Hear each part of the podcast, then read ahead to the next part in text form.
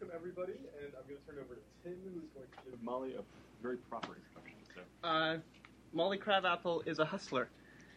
Um, she's been a hustler for a very long time. She hustled her way into the art world uh, uh, by doing a mixture of drawing for all kinds of unsavory things and posing for all kinds of other unsavory things. She, uh, from there, started the Dr. Sketchy's, now franchise of uh, pretty positive life drawing, alternative coolness classes.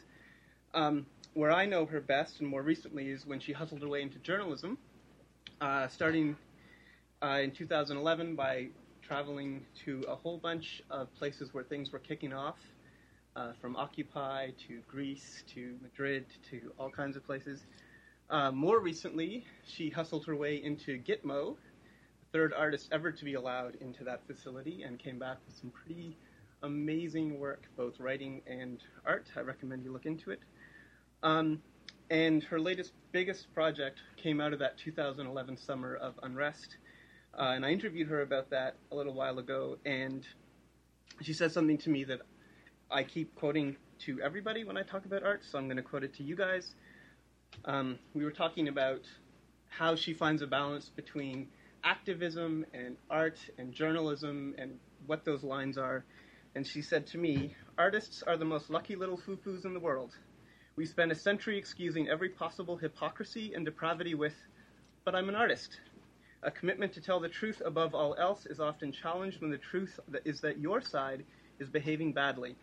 I think the best political art comes not out of movements, but out of individual humans aligned with movements that have kept their own sympathies, their irreverence, their curiosity, and their critical brains. Molly Crabapple.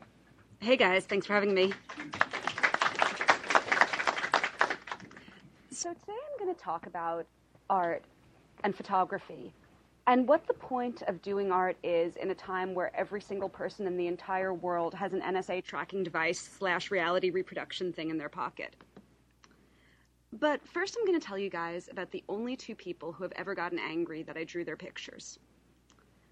The first person who got angry that I drew his picture was a religious fundamentalist in Fez, Morocco.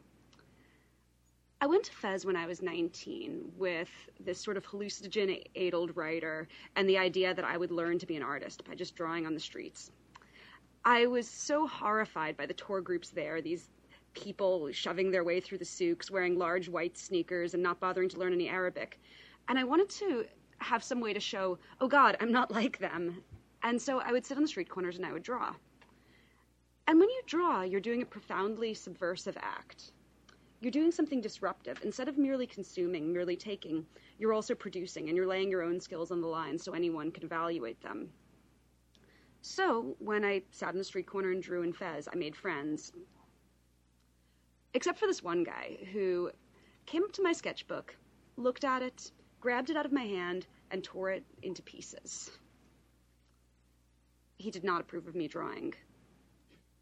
The second person who didn't like my artwork was a New York City police officer. I was sitting in misdemeanor court with Matt Taibbi, and we were watching a procession of people of color being um, arrested and shaken down for money for grave crimes like riding their bicycles on the sidewalk. It was a miserable place, a total scam. And I sat there in the back drawing this sort of court officer who is as pink and stretched as a boil. And he stalked over to me and he said, What are you doing? I'm drawing you. I'm allowed.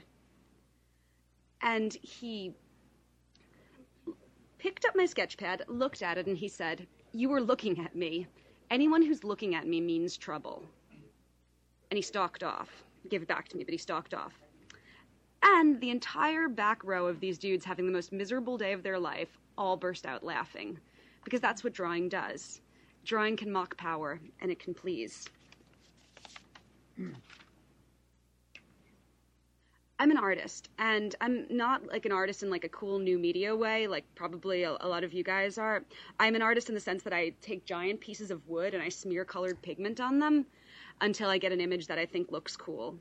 I also am someone who does illustrated journalism which means that I go to places where things are kicking off and I use my sketch pad kind of like a camera. These are pictures that I drew in Zuccotti Park at Occupy Wall Street.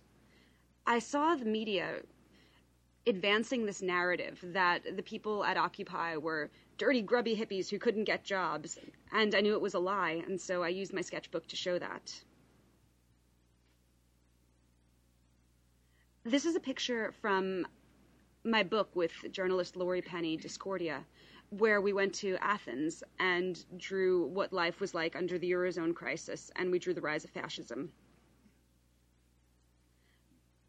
And this is from my most recent series, where this summer I became the third artist ever to visit Guantanamo Bay. The guards have their faces replaced by smiley faces because you're not allowed to draw guards' faces in Guantanamo. Basically, everyone in the world is ashamed to work there.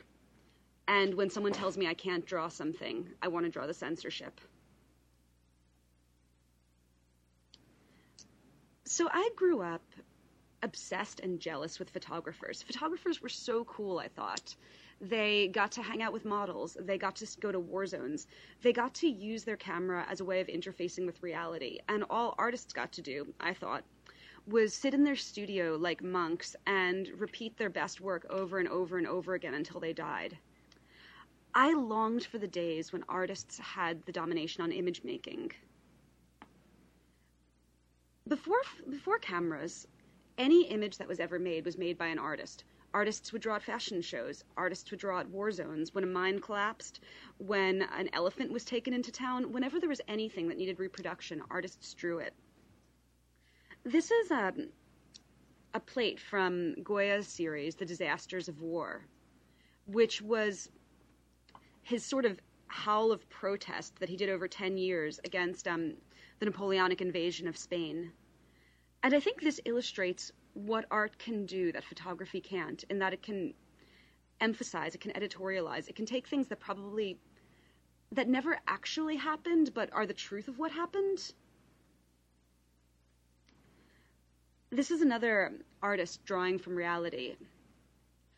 When the Paris Commune kicked off, women were on the front lines you know, at a time when they were massively repressed, when they would never have been allowed to do this in their normal lives, but the Paris Commune was a free zone. Um, this is the illustrator Daniel Vierge drawing from life a woman guarding Hotel de Ville.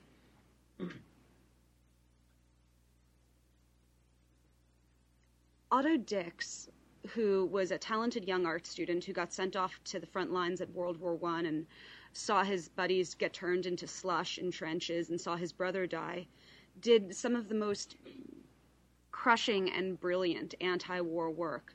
This picture of a veteran with skin grafts. It simplifies and distills the raw horror of what that is, of losing one's of losing one's um, identity, one's interface with the world, in a way that I don't think a camera could. It takes only the essential and not the extraneous. Dix is an interesting figure because he exemplifies two things that artists do, which is that they go really dark places, and then and then, as Tim quoted me saying, they're depraved little foo-foos very often.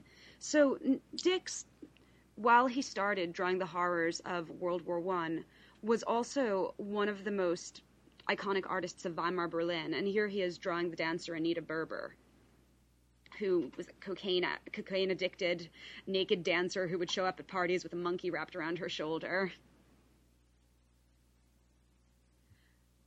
Even fashion before photography was the domain of artists. This was Kenneth Block drawing people as they entered Truman Capote's black and white ball.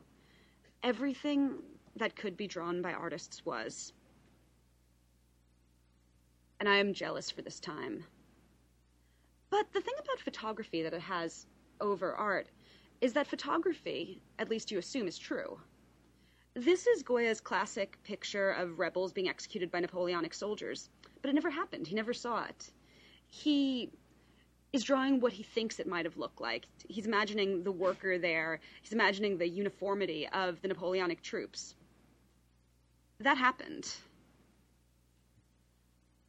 That's the power that photography has that it's truth.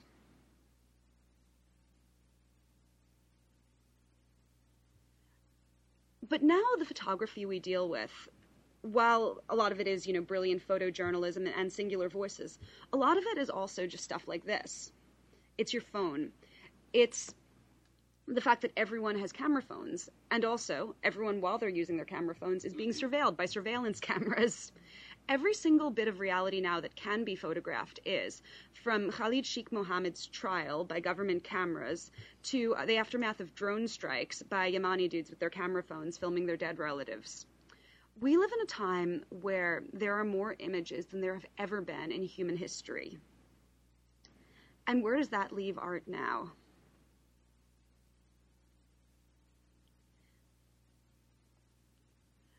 For me, there are two symbols of global rebellion. The first is the Guy Fawkes mask, which comes from 4chan, but the second is the outstretched camera phone. I remember covering the Madrid general strike. It was midnight, and there was a giant roving picket of 10,000 kids who were smashing up banks with their bare hands. And this one kid, he was spray painting a window, and the security came, guard came out and punched him in the face and this army of kids descended on him but they weren't they weren't going to beat up the security guard. No they had their camera phones out. They were saying we are not going to let you get away with this. You are going to be immortal. Your face will belong to the network. You will become a meme. You will never ever be able to be anonymous again. That's the hope of the camera phone. It's accountability for people who haven't been accountable in protests. Even when there are images that came about traditionally, like this one by a Reuters photographer during the Occupy Gezi protests, the network eats them. The network takes every single image that gets resonance and spits it back out, transformed, often hours later. Here's the same image being used in street protest. Um, Officer Pike, the cop who pepper sprayed the kids at UC Davis, formerly would have been an anonymous person, but the internet made him a meme. That's my drawing of him.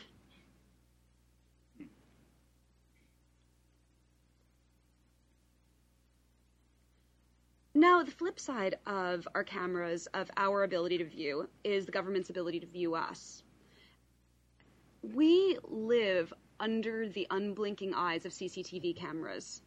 Um, and soon, the line between you know what we're viewing and how they're viewing us becomes so blurred as to be indistinguishable because as we view things with these, that data is also shared with the government. The line of the citizenry looking outwards and the government looking at the citizenry has all become mixed. And in fact, some of the coolest art that I see is stuff that plays with this. This is a photographer who actually takes fil- takes stills from CCTV cameras and he paints them. It's taking the eye of the government and reproducing it by the oldest ways possible. But as photography is ubiquitous, the faith in it is starting to chip away no longer do you, when you see a photo, do you think that it's true or that even if it is true, it's in the exact context that it was used.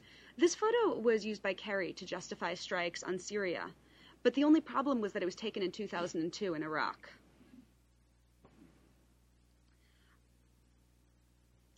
Fighters of the FSA have been found to be showing um, video footage of people being beheaded by chainsaws the the only problem was that those people weren't being beheaded by Assad. By Assad, they were being beheaded by drug cartels in Mexico. This photo, um, also provided by um, a rebel battalion in Syria, you know, desperate for funding, um, announcing a new the formation of a new battalion. It looks super impressive, but the guns are toys. Photos are not the truth, and they never were. And even when photos are are real, even when they're absolutely indisputable, um, for instance, the murder of Oscar Grant by a police officer at Fruitvale Station, there are um, videos and photos of every single angle of um, you know him lying face down while the police while a police officer shot him. However, that didn't matter. The police officer still wasn't charged with murder because the photography and the videography was less important than the power structure. So the thing that I would ask myself was I would say, we live in a world where everything is captured, where I can take pictures easily, where you guys all can take pictures easily. What's the point of me drawing things? Isn't that just like archaic and self-indulgent? Am I am I being like a whittler? Like what what like what what, what possible significance uh, can there be to what I do, or, or am I just like picking scabs? Is this just my personal compulsion? Of course, there's no real dichotomy between old hand done art and new, you know, new technologies. Art has always, always absorbed the newest technologies. The giant paintings of the Renaissance were done on canvas, and the reason they were done on canvas wasn't just because, you know, just because it was cool or whatever. It was because uh, canvas was used for uh, shipping sales, and there was an abundance of it, and that let people paint big um, early Renaissance painters, they used um, the camera obscura, and later painters used the camera lucida to accurately capture reality.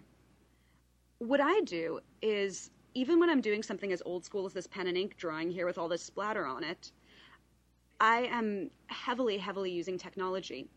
This drawing is of an anti fascist protest in Greece. Um, there's a Pakistani neighborhood, you know, people minding their own business. They had stores, and then um, the local Nazi party, which is called the Golden Dawn, came in and said that they were going to smash up people's stores if they didn't close, if they didn't leave town. And so this was a protest by um, local shopkeepers and people who lived in the neighborhood, saying, you know, Nazi scum, we're not afraid of you. So me and Laurie went to Greece for Discordia, and we took tons and tons of photos with our with our you know little iPhones, and we took tons and tons of sketches and we took tons and tons of notes. And then to get something like this, it was almost like we montaged all of that together. For this protest, Laurie took a million photos of the crowds, of the faces, of the signs. I later looked up the sort of signs that would be used at an anti fascist demonstration like this. And you get a singular image that's actually a collage of a thousand influences that came to me through technology and through the mm-hmm. network. When I was growing up, my mom was working as an illustrator, and one of the things I remember was she had these massive metal file cabinets that were full of clippings, clippings of every single possible magazine illustration that she might want to use, of like what a cat looked like, what an elephant looked like, um, tons and tons of file folders of hands. You don't need that anymore. We never have trouble now figuring out what something looks like. And even that is a gigantic change brought by the internet. Again, this is a montage together street scene from Greece.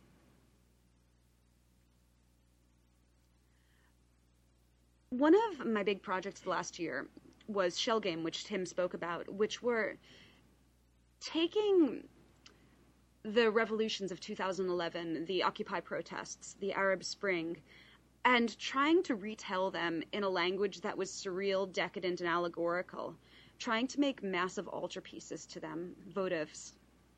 This was the one that I did for Anonymous. But when I did these things, I wasn't just drawing out of my head, I was also researching them the way that a journalist might.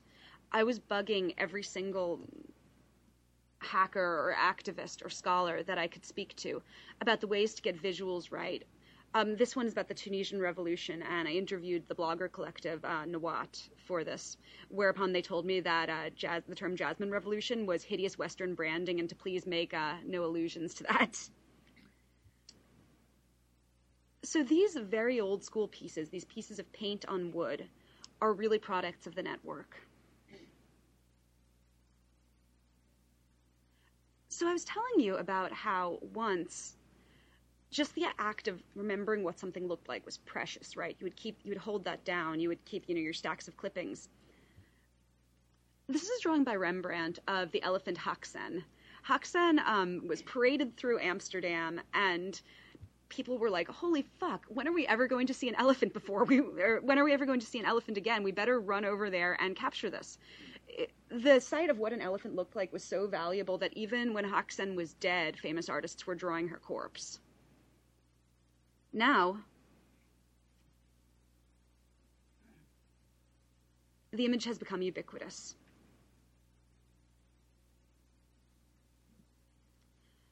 My friend Paul Mason is a journalist who covers civil unrest, and he went to Occupy Gezi when everything was kicking off. And I, I so wanted to go because I had spent some months in Istanbul when I was younger, and I, I just wanted to be there, but I couldn't because I had to go to Guantanamo Bay instead. and um, I really wanted to draw it. And so Paul was taking iPhone photos of Occupy Gezi, of which this is one. And then I was turning them into drawings. You'll notice the sign is different. I crowdsourced the translation on Twitter.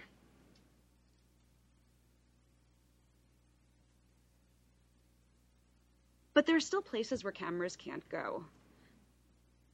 This is a picture from Guantanamo Bay, which is simultaneously one of the most surveilled and most censored places in America. In Guantanamo, every single cell has a camera that is round and not able to be covered and that is checked in on every three minutes. The um, there are cameras over all of you know the towers in KSM's courtroom. There are there are tons and tons and tons of cameras. But even the location of these cameras is so secret that if I sketched them into a drawing, that drawing would be torn out of my sketchbook and confiscated. It's the ultimate place where the state looks at you, but you can't look back. I spent two weeks in Guantanamo on two different trips trying to draw the island. And what became most important to me was to draw the censorship.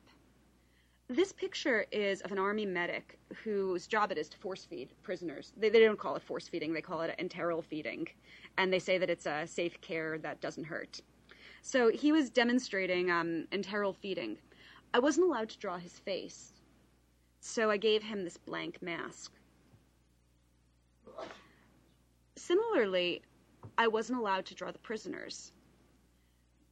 There's an idea at Guantanamo that the identities of the prisoners themselves, even though it's long since been leaked, even though they're all written about, but the identities of themselves, it's supposed to be classified. So when I finally drew the prisoners, which I did through layers of bulletproof glass and one way mirror and fencing, I had to scratch out their faces. In the car ride home, or in the car ride back to my hotel, the press officer who was with me looked through my sketchbook to make sure that I wouldn't do anything that might indicate who was there. This is the uh, cultural sensitivity officer at Guantanamo, Zach. He doesn't allow his last name to be used. Similarly, he didn't want to reveal his identity. Another thing that we're banned from doing is drawing anything um, that they called camp layout, which meant more than two buildings, um, location of cameras, location of doors. So for a picture like this, I would just have to leave things out. The censorship of photography at Guantanamo is so complete that at the beginning of the press tour, they actually give you a, um, a PowerPoint presentation about uh, OPSEC, operational security they call it, where they show you the only three angles you're allowed to draw of um, half of the base. And by three angles, that's not like vague, loose angles. That's like between this flagpole and between this flagpole. So actually being able to draw it gave me something very rare. Another, another piece from the, uh, the trial of Chelsea Manning, where cameras were also banned inside.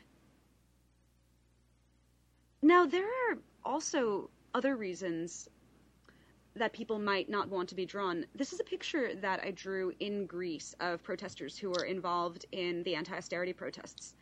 The young man below is a very prominent video blogger there who currently has two large scars on his face from tangling with the Nazi party there, the Golden Dawn. And he is terrified of having his identity revealed. So I drew him holding his logo over his face. Maxence Valade was a young protester in Quebec during the anti-tuition protests whose eye was um, shot out with a rubber bullet, and he, um, for a while, didn't feel comfortable having photos of himself because it, because it looked terrible. But he let me draw him. And also in Greece, the police wouldn't allow you to draw them, and it was probably dangerous even to like look at them really closely. So this was another image that was half memory, half montage of what I could find online. And they actually did totally look like Rob Liefeld characters.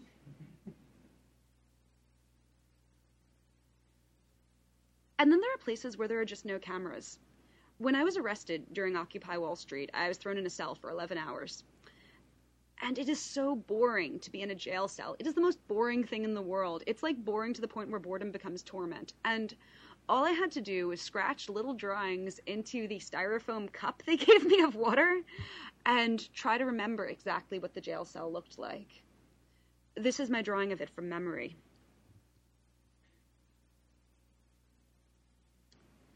In Joe Sacco's preeminent book of comics journalism, Palestine, a lot of it is taken up with the memories of Palestinians, of their detainment, of their arrest, of their interrogations, things that no camera would ever be allowed to see. Joe Sacco stole back from the rabbit hole and put on the page again. This is an image of Palestinians being interrogated. Artists can do that. They can take memories and they can make them real. They can make you see them again. And so this is something important. Access can be taken from us. The internet can be shut off. Your cell phone can be smashed. The camera app cannot work. But you can never stop people from drawing. Drawing isn't something that you do, it's not something you have, it's something that you are. This picture is uh, by David Choe. David Choe is now known as the dude who um, got paid for his Facebook murals and stock options, and so got $160 million and is basically the richest artist around. But when he did these, he uh, was in Japan and got into an ill advised fight with an undercover police officer that led to him being put in solitary confinement in a Japanese prison for a while. He had nothing to do, but he drew because that's what he is. He's an artist, and he drew even with soy sauce and his own urine. He would draw.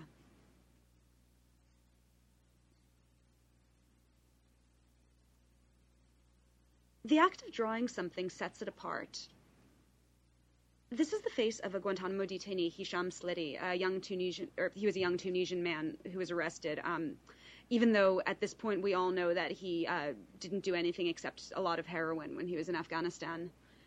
So he, this is Hisham Sliti's Red Cross photo, and it's an institutional thing, right? It's a guy, you know, in front of a wall. It shows who he is. But when I draw, drew him, I wanted to set him apart. I wanted to say, no, no, this isn't this isn't just an interchangeable number in a system. This is someone special. I want you to remember who they are. And that's the point, I think, of realistic art in the infinitely captured world. We take these million twit pics, and out of them we find the truth. We make that apt line that sums up reality we need the chaos of multiplicity. We need raw data. We need everything. But we also need the singular, and we need someone to dive in and to extract it, and that's what an artist can do. We need someone who can be stealthy and subtle, who can subvert convention, and who can go where cameras cannot. I found that drawings like photojournalism distill the essential. They remove photo blur and accidents of lighting. But visual art, unlike photos, have no pretense of objectivity. They are joyfully and defiantly subjective, and their truth is ultimately individual. Picasso's Guernica does not show what a body looks like after carpet bombing, but it does show a truth about the hideousness of war. Images have power. There's a reason why the cartoonist Ali Ferzat's hands were broken by the Syrian regime. In New Delhi, the caricaturist Aseem Trivedi is currently charged with sedition and Thomas Nast's illustrations helped bring down Tammany Hall. Images get under the skin. Images get past compassion fatigue. Images get to the raw edges of your heart. Thank you.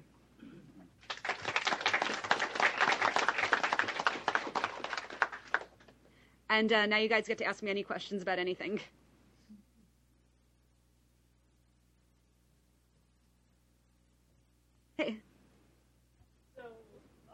obviously on, on some level, you're making an argument about the singularity of the image as opposed to the sea of images. So it's, it's one thing I was interested in is you know, you're you're making a, a parallel between image production by artists at a time when there wasn't this sea of images, and image production by artists at a time there there is this absolute flood of images.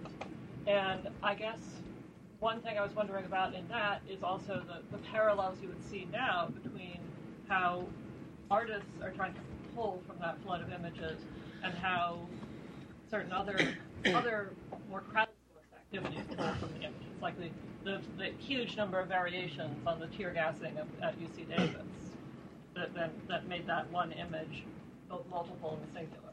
No, it's it's an amazing thing. I mean, also artists we're always creatures of our age. Like I I use the internet um, because I'm a person who lives in the era where people use the internet to look up everything. So I, I use it as an artist, but I also use it as someone who wants to find steak in the morning to eat. Um, no, it's it's it's an amazing thing that yes, we we take we dive into this sea of images, we take out the singular, and then the sea of images takes that back, and it's this constant push pull interplay that I think is so exciting and creative.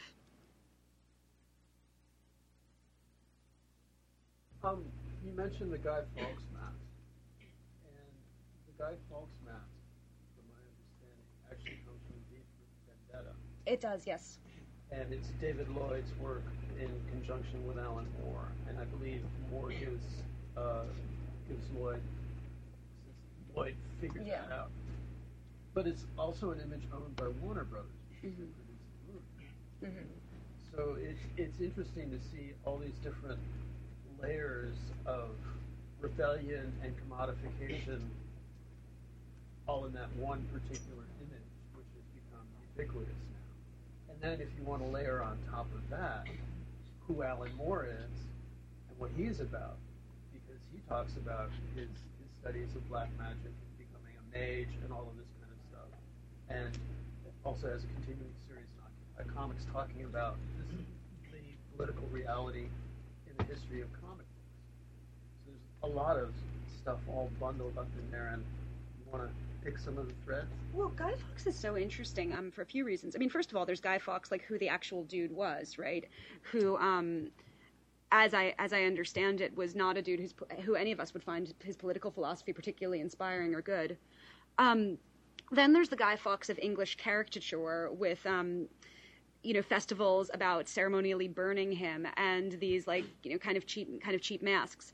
Then um, getting from that you have alan moore and david lloyd doing v is for vendetta and retaking the mask as a, um, a symbol of rebellion without really but almost more as like the cartoon symbol of rebellion than the original guy Fa- than who the original guy fawkes was. Then you have it being made into a movie and bastardized horribly i, I personally think. And then you have um, 4chan and anonymous taking that mask from the movie and bringing it out into the real world in protests and bringing it back to its original IRL meaning of rebellion. There are so many levels on the Guy Fawkes mask. There's the um, the he was he was an anti he was an anti Protestant. He, he, he, was- he was a Catholic. He was a Catholic subversive. So you have the Catholic subversive. Probably a, a Hispanic. Interesting. So, so you have like the Catholic subversive, you have the Warner Brother brand schlock, you have um, English folk traditions, you have comics canon, and you have the um, the the um, anarchic dark heart of the internet all at once coming together to make this one visual symbol of modern protest that is everywhere from Brazil to Istanbul. The Anonymous first used it in their protests against Scientology. They did, So, so there's Exactly. It's like the, the facial, the the um, the face of "fuck you." I think is the best way to put it. Hey, Molly. So, in you know, in the context of all of those layers, um, how how do how do these um, you know the, the, the kind of richly expressive, um, uh, uh, deeply subject, subjective images that you make um, find a way through all of that? Um, you've talked a lot about um, using the network um, as a, as a kind of repository of possible influence um, in terms of the kind of ex- expanded canon of images that are available to interact with, and also, um, I think, you know, quite evocatively, um, to expand the network of friends and associates and, and, and comrades in arms, as it were. Um, but then when, when the image is produced, how does it find its life? One image that I did, which I never actually thought was a very good image, but it just was of the right moment, was when Occupy Wall Street first hit, they had no graphics except the really cool ballet dancer on the bull. And so I made a stencil of a vampire squid. And it was not very good, but um, I put it online and uh, for high res, and I said anyone who wants to take it can. And almost immediately, it started ending up on protest eh, on protest signs. Um, schlocky eBay stores started um, putting it on T-shirts so that um, you could get your own. What is it like? Like punk vintage tentacle shirt. Matt Matt Taibbi um, found it because it was based on his um, his article. Came into Rolling Stone with um, a big thing of DIY T-shirts he had made of it, and the image the image had a life. Um, another image I did that I put up royalty free was I did um, a Free Pussy Riot poster and a week later, there was an Al Jazeera news piece called, which started out with, Some people will make money off of anything, and focused on a really schlocky Russian design studio that was making up um, unauthorized T-shirts of my image, and they they held them up and shook their heads, and and I was like, but but that's what happens. I mean, when you put an image out into the world, it gets it gets stolen, it gets remixed. Um, Madonna tweeted my Pussy Riot poster, and then it started getting written up in the news as being made by Madonna. It's very hard online to keep provenance, though um, the uh, reverse Google image search is actually really helping that. But yeah, some things some things they catch on, they become memes, they go into the real world. People have done like burlesque shows based on my drawings. They've gotten all sorts of my stuff tattooed, usually badly. Um, oh, that, that that that really always hurts an artist's heart when you see someone who like gets your stuff tattooed and like all the blacks aren't filled in. So bad. Um, they um they do their own art based on it. Right now, I have like a lot of young people on Tumblr who are trying to do stuff like in the Molly Crabapple style with all like the washes and the ink on top of it, which I think is crazy cool. Um, yeah, the network the network eats all.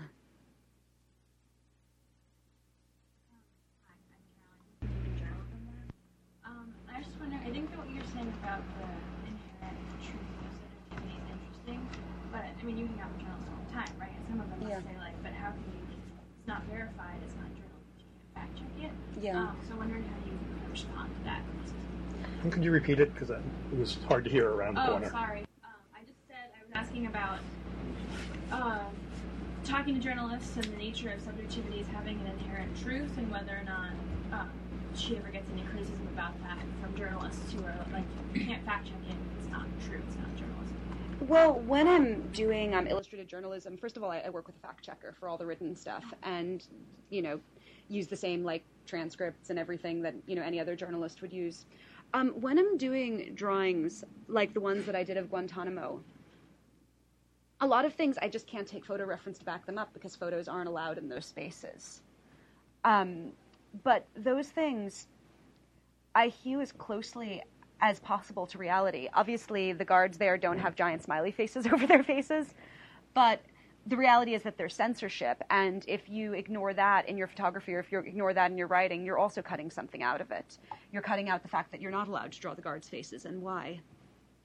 So, I do, as much as conceivably possible, use the same rigor and fact checking that any other journalist would, but when you draw something or even when you take a photo, there still has to be an editorial slant to it. Like the one that I posted um, from the Vietnam War. That photo is not dry and unemotional. That photo, it's objective, it happened, but the feelings that it produces are deeply subjective and personal things. And frankly, I, I don't think you can really. Um, I don't think you can really interface with reality as um, as if you were just a CCTV camera, and I don't even think a CCTV camera is objective. Who are you drawing your political art for? When you're doing it, like who's your assumed audience?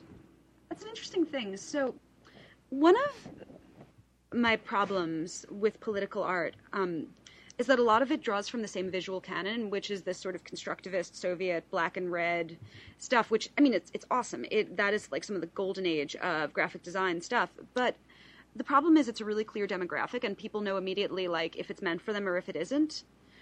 I wanted to make political art for people who care deeply about the world around them, but didn't feel like political aesthetics were for them. You know, who might relate more to something that looks like a fairy tale, or might relate more to something that looks like classical illustration than they would to something that looks like, you know, 1920s Soviet stuff. I think the nature of co-optation has changed in this lot of imagery that we're all living in. I mean, I'm just wondering what's the difference between, you know, an artist made an image, it was co-opted, it was turned into something commercial, versus you make an image, it becomes a meme, and somebody maybe cranks out some T-shirts. Yeah. That's not really co-optation; it's something different. And I wonder if co-optation itself is somehow changed. I mean, in some ways, I do. I do think it's co-optation. Like, eh, like anytime someone would take my Pussy Riot thing and they would put it on, like, they would like use it for their T-shirt store, and they would like t- hashtag it like punk, glam, Russian, sexy, you know, T-shirt, and like, you know, sell it on eBay with no political context. Like, I, I do feel like that is co-optation. Um, I think that I think when commercial when commercial interests take art that was um, done for something either opposed or unrelated to them, and um, just use it without context, that, that that's co-option. Um, also, political causes do it all the time. Um, we saw it during um, McCain's campaign when he was using all of these songs, and then the musicians were like, "Oh my God, stop using my song to interest Sarah Palin." But I also find that with the network, this sort of thing while it's almost inevitable and like I, I i firmly believe you should fight back against it if your song is being used to introduce sarah palin. Um, I, I think that the that these things will happen because the world is intensely interconnected and um, yeah that would be that would be my short answer. That it exists but it just happens so much so much more Back in the 19th century, there was a, a public, uh, a public uh, art exhibition, the dioramas, which was very popular. Dioramas in the Civil War, used paintings, and things like that. And it turns out that Coxey Zorn, the second in command, was a diorama artist who had always had his uh, wagon following him. Would do his dioramas every place they stopped today, the Beehive Collective is doing something similar. they're brilliant about, I'm wondering whether they understand the history of the diorama and whether we can sort of kind of revivify that, that kind of art, that kind of display of information and illustration. So, for anyone who doesn't know, the Beehive Collective is. Um, do, you, do you guys mostly know what the Beehive Collective is? Okay. okay. Um, so the Beehive Collective does these incredibly um, detailed, almost like Victorian pen and ink looking, um, gigantic, like maybe the size of the wall drawings of um, about subjects like strip mining or um, environmental devastation in Mexico, like kind of like complicated subjects, and they use a language of allegorical um, like insects and animals to display it. And it's not done by one person; it's done by a large group, which is why it has this insane, like almost perfectionistic detail. And they actually go to all of the affected areas. Like they'll go to Appalachia and they'll talk to locals about strip mining, and they'll revise and revise their thing until locals think that it's a truthful, um, truthful representation of what's going on. And um, I think that the Beehive Collective is so powerful because they are using a way to tell really, really complicated stories that isn't dependent on language or literacy, that anyone from anywhere in the world can understand.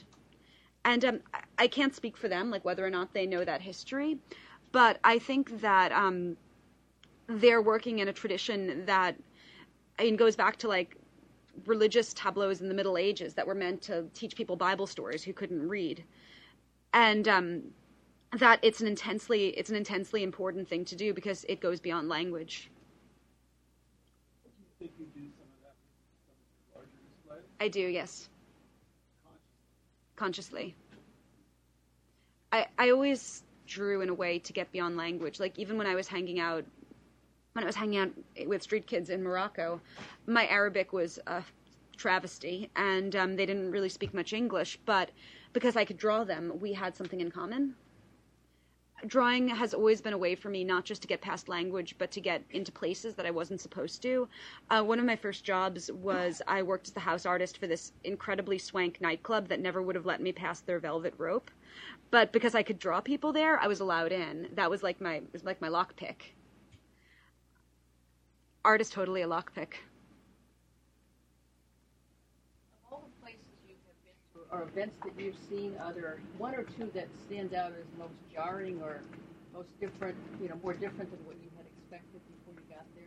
Uh, the Guantanamo stuff, definitely. Um, Guantanamo Bay is the most bizarre and jarring place I've ever been to in my life. It um, it's a cheerful American town with like a McDonald's and a karaoke bar and a gift shop that is also next to this sort of horrific supermax prison that um, at this point is mostly empty because they've you know gotten rid of most of the people. So this like supermax prison where the full might of the U.S. military is devoted to guarding 164 middle-aged guys, most of whom have been cleared. And um, so when you go there, there's like, like this ridiculous i want to almost say like pantomime of security culture there where like you're constantly being searched you're never allowed to walk around alone you have a big badge around your neck that says um, military escort all times um, you know everything is everything is being watched and everything is being like done under this sort of like we're around very dangerous people but then it's also a small american town. It's exactly like north korea actually. That's that that's that's actually something that other people have told me that the the North, you know, the, those tours in North Korea that they take people on, that the Gitmo Press tour sounds a lot like that, especially with all like the crazy euphemism. You talk a little bit about size? The network, for the most part, displays images at most sort of on a 19-inch monitor most Yeah. of the time, and often much much less. But your work and a lot of other artwork is natively drawn much bigger than that. So this is one of my frustrations. Um, I want to do art that's really, really big, um, mainly just because when art that's really, really big, it affects you differently. Um, you don't look at it; you it surrounds you. You know, it um, it's a totally sort of it's a totally sort of different and almost like dominating um, relationship. But the problem is that thing doesn't. It just doesn't reproduce online.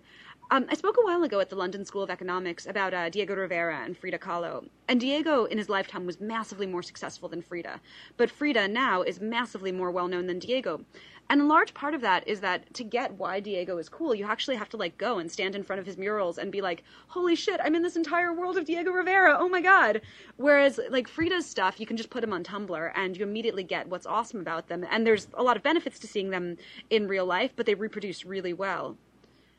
So, one of my frustrations is I want to do this really big work, but I want a way for it to have a digital life that's interesting and that isn't just like, you know, having a large shot that's shrunk that's shrunk down online that like no one can see the details of, and then having detail shots. Because to me, like that's so dull. That's like you know looking at postage stamps of things. So yeah, I almost want to put this question out to you guys. How do you take really, really, really big work and give it a digital life that's somewhere as interesting as its physical life is. Microsoft like came out with the um, the panorama, the Stitcher. What's it called? Do you remember what it's? It's like a panorama Stitcher, uh, and it allows you to like see um, different por- parts of the world, like in a full like 360 view. By the way, other people have been taking pictures of it. Yeah. So doing something like that, where you can actually, um, and and it's like infinitely scalable so you can go all the way back and then you know to, to like a global look at the eiffel tower but then you can zoom all the way in to like the actual individual beams um, That's so cool. They've done the AIDS quilt. Uh, they, they've done the digital edition of the AIDS quilt, which is, of course, too big to uh, exhibit anywhere. Yeah, there, there are lots of gigapans, which are amazing. Um, and in a somewhat similar thread, Dorkbot in Seattle did an exhibition with one of the art museums there, where they took most of their uh, like archive, and they had a massive room that no one could go into, but they had a robot that you could guide in the in the museum, and so you only had a very close up shot at any point in time, but you could move around.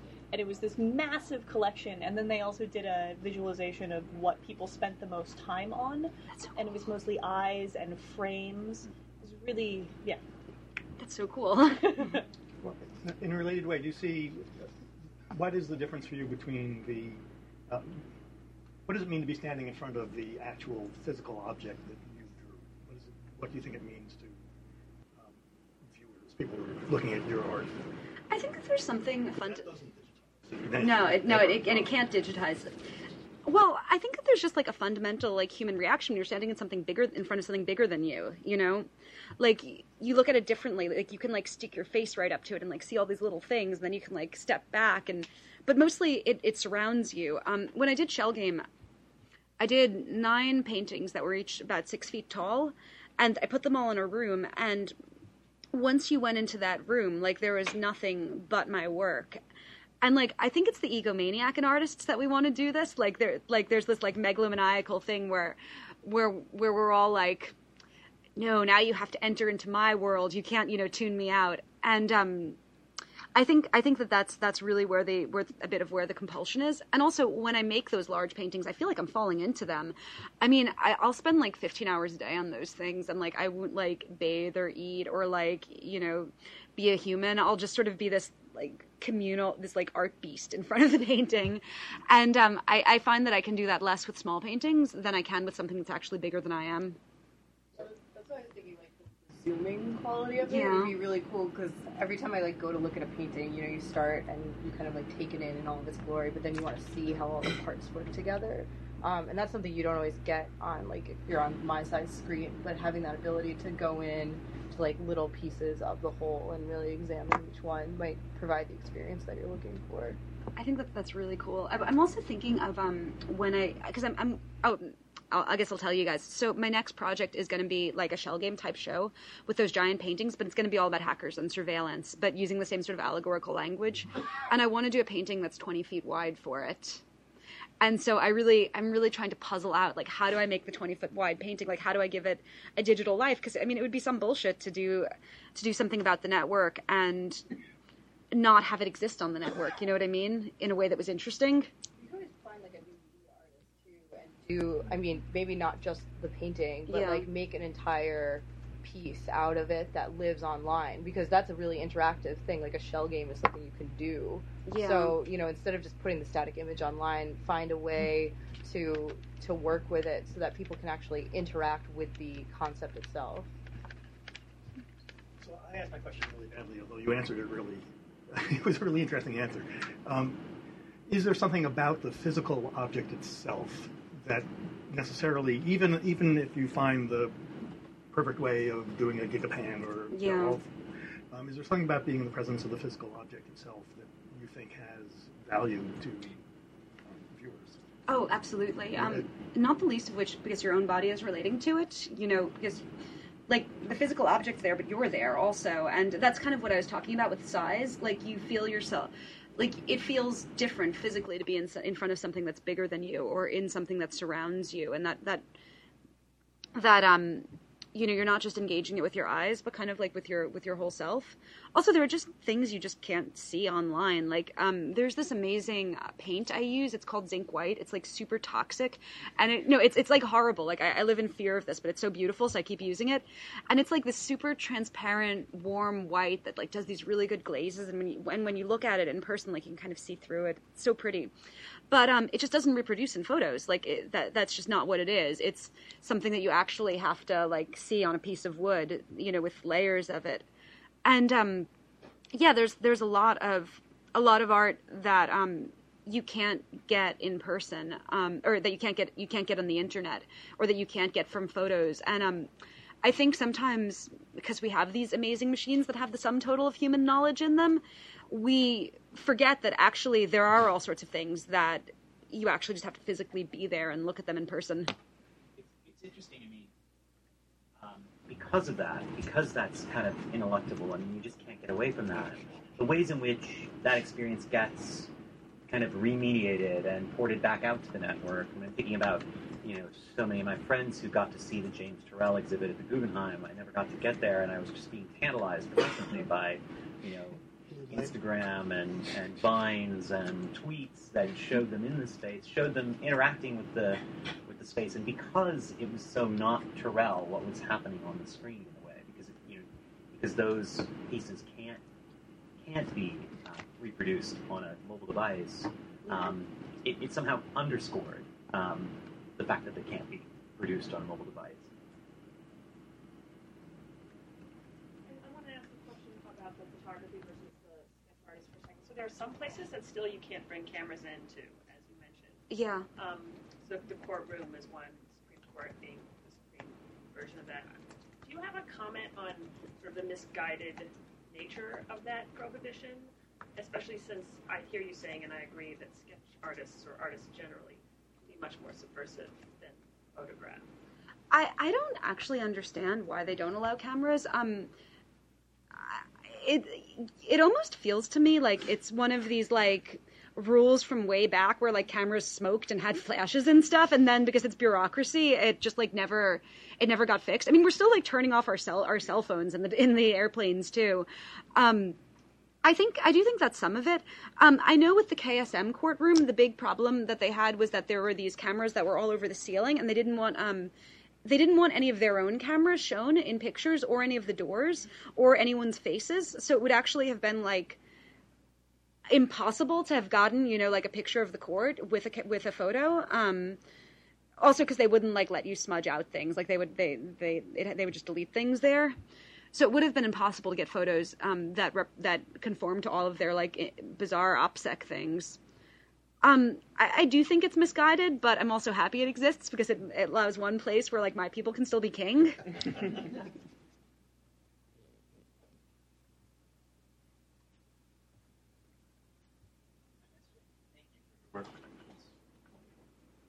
Thank you. Thinking about optics and where some people are kings, do you ever encounter people who feel trapped but are themselves learning to draw to capture things that they can I feel like, yeah, I, I, I didn't, I don't think I heard you well. Have you have you met people who are trying to learn to draw so that they can capture things that they can send out that are perhaps harder to censor or easier ways for them to share the emotional experience of where they are?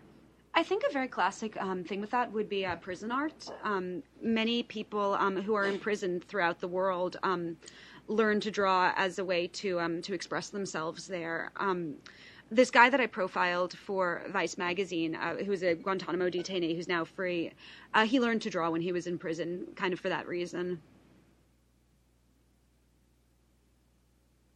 You see something like Dr. Sketchy's playing a role there in is, is there you know is there is there is there something to be said for you know um, providing space for people to think about editorial art um, um, in the way that you've done already with Dr. Sketchy? I think the the primary thing with art is um, you just have to learn how to do it, and then you decide what you want to say with it. Um, it's like you know if you were like learning to run, like once you learn how to where once you learn how to run, where you go to is kind of up to you. Um, so what Dr. Sketchy's does is it's um my sort of alternative drawing class that like you know is in a bar with like drag queens and glamorous subversive models, and it's done like in a very irreverent, informal way, and what I wanted to do is I wanted to people to learn to draw, and I also wanted um, people to have permission to look, because artists we get to be the most socially acceptable creeps ever. We're allowed to like totally stare at people all the time, like, and then be like, "Look, I drew you."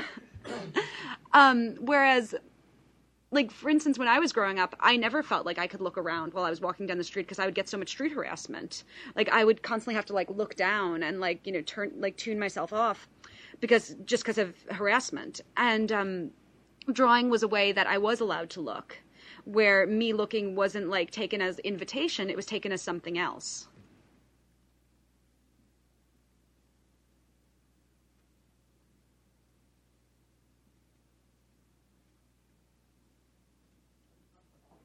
Thank you so much. This has been really, really interesting, right? and I love your work. I'm, I'm curious about you know, I, some of Susan Sontag's questions that she raises in Regarding the Pain of Others about how so many people have thought that showing violence might prompt uh, movements towards peace. Do, do you feel like it's different with drawings?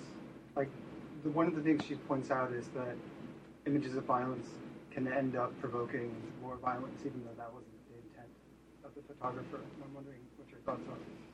I mean, there are a few things there. Um, the classic way that images of violence provoke more violence is when, like, pictures of atrocities, you know, urge another country onto war or um, lead to like an unending spiral of revenge. But there's also just the way that they des- desensitize people. I maintain faith that drawings can still shock and um, get past people's defenses. Like that Otto Dix p- picture of the person with the skin graft. I think the way he did it and the way he focused on what it is I, I, like to think gets beyond that. Like I, I, don't think something like that would lead to more violence necessarily the way that like blood gore, you know, will. But maybe I'm just hopeful for my own medium. That out of when you showed that, it reminded me very much of a picture that's going around the internet right now, the Chinese man with the nose going on his on his forehead, which I thought was an interesting juxtaposition to launch into my mind. I, maybe there's nothing there, but you know that's that's just the reaction that I had to that particular image. It's interesting. I haven't I haven't actually seen this this photo. Picasso gone crazy. Like photo of an actual Picasso. IRL Picasso. Right. He's, he's got a nose going out of his forehead. Awesome. Well, I, are we? Thank you so much, guys.